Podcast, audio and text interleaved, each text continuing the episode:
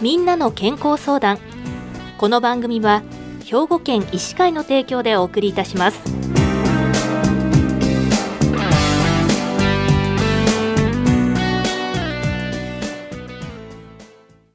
みんなの健康相談。ご案内の岡本里奈です。今週は兵庫県医師会理事でいらっしゃいます公衆衛生担当役員平林委員の平林博久先生にお話をお伺いします。平林先生おはようございます。おはようございます。今日はよろしくお願いいたします。よろしくお願いします。さて平林先生にはこれまでも新型コロナウイルス感染症に関するお話を伺ってきたわけですけれども本日は5類に変わる新型コロナウイルス感染症というテーマでお話をいただきます新型コロナウイルス感染症が5類に変わるということですが、いつから変わるんでしょうか？5月8日をもって新型コロナウイルス感染症は感染症法上の位置づけがそれまでの2類から5類に変わることになります簡単に言えば2類相当という特別な扱いから季節性インフルエンザと同じになるということですこれによって2020年1月に我が国で初めての感染者が確認されて以来3年と4ヶ月の間続いてきた法律に基づく数多くのことが変わることになります。ま、これまで何度もコロナ感染拡大の波に見舞われまして、緊急事態宣言の発令ですとか、まん延等防止措置だけではなく、いろいろな場面での行動制限など、辛いことたくさんありましたよね。日常生活でもリモートでの授業や仕事、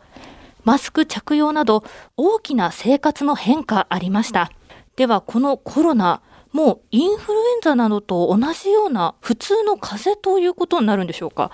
そうですね今回法律上の位置づけがなぜ変わったかというところ大切なポイントなんです、はい、国は今回の見直しの理由を死亡率や重症率が低下したこととしていますそして同時に感染力は依然強いままであることも示していますここがこれからどうすればよいのか考える上で大切になってきます。わかりました。ではそのあたりを頭に置いておいて、どのように変わるのかをお話しいただきたいと思います。まずは熱が出たり、風邪症状の時には、今までは発熱外来に連絡してから受診していましたが、それはなくなるんでしょうか？これまでは発熱等診療検査医療機関として指定された医療機関が県下に1850ほどあり診療になってきました。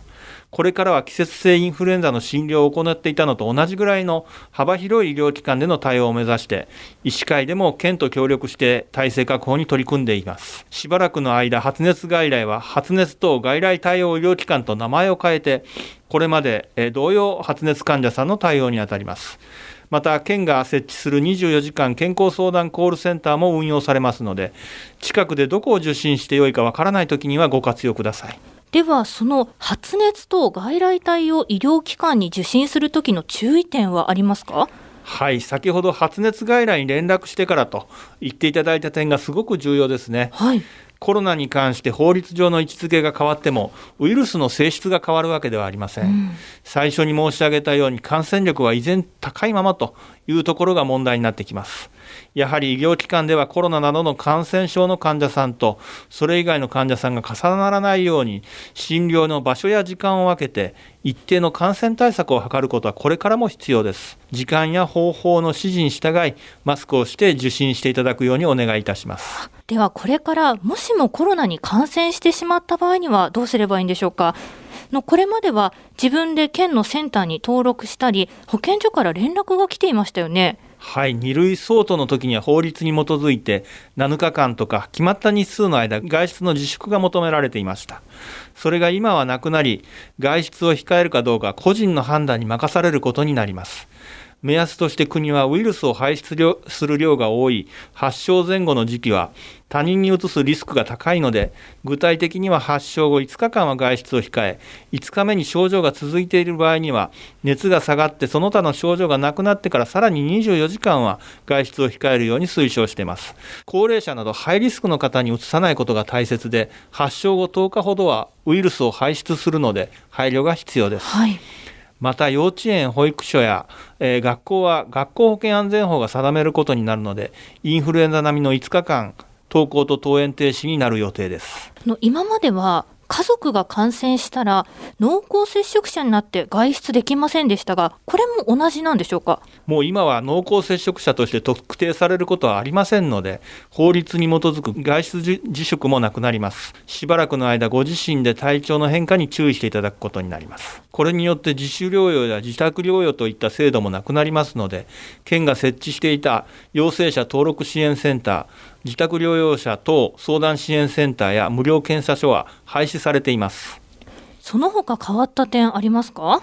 え入院に関しては今までは保健所が調整していたのが原則は医療機関同士で行うことになります。また医療費に関してもこれまで公費医療として無料であった検査が有料になり皆さんの窓口での負担が増えることになりますただコロナの治療薬は高価なのでしばらくは公費医療が継続されます。そしてまたワクチン接種が再開されるようですがワクチンはまだ接種しておいた方がいいということなんでしょうか？はいその通りです。特に今回は高齢者などハイリスクの方が対象です本当にワクチンが必要なのかという声もずっとありますが、今改めてこれだけ感染力が強いウイルスなのに、重症化率と死亡率が下がって法律上の位置づけが変わるところまで来たということを考えてみましょう。やはりワクチンの効果が大きかったことは確かですし、私たちが実際に患者さんを見ていてもその効果を実感しています。はい、ぜひとも今回対象の方は接種していただきたいと思います。では、マスクなどの感染対策というのはどうすればいいんでしょうか？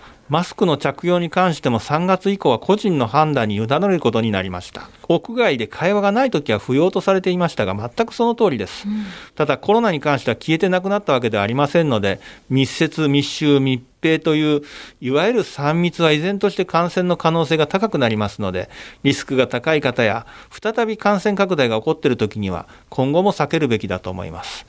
また手指衛生や状況に応じたマスク着用はコロナだけでなく基本的な感染対策として有効ですので続けてくださいまた咳などの症状がある方は咳エチケットとしてこれまで通り外出時にはマスク着用をお願いいたしますこれまで通りの感染防止対策というのはやはり続けていくべきということなんですね。はいそうですね。わかりました。では最後に変更にあたって医師会からメッセージをお願いいたします法律上の位置づけが変わりますが、医師会はどなたでもスムーズに医療機関を受診していただける体制を整えていきます。かかりつけ医のある方は普段から熱などの症状が出た時の対応を確認しておいてください。そして、かかりつけ医のない方も、県のホームページなどで診療可能な近くの医療機関を確認しておき、必ず連絡してから指示に従って受診するようにしてください。そして、コロナの感染力は強いままですので、不必要なものは省き、基本的な感染対策を続けていただきたいと思います。はい、詳しくご説明いただきましてありがとうございました。今週は兵庫県医師会の理事でいらっしゃいます公衆衛生担当役員平林院の平林博久先生に5類に変わる新型コロナウイルス感染症についてお話をお伺いしました。平林先生ありがとうございました。はいありがとうございました。みんなの健康相談。ご案内は岡本里奈でしたこの番組は兵庫県医師会の提供でお送りいたしました。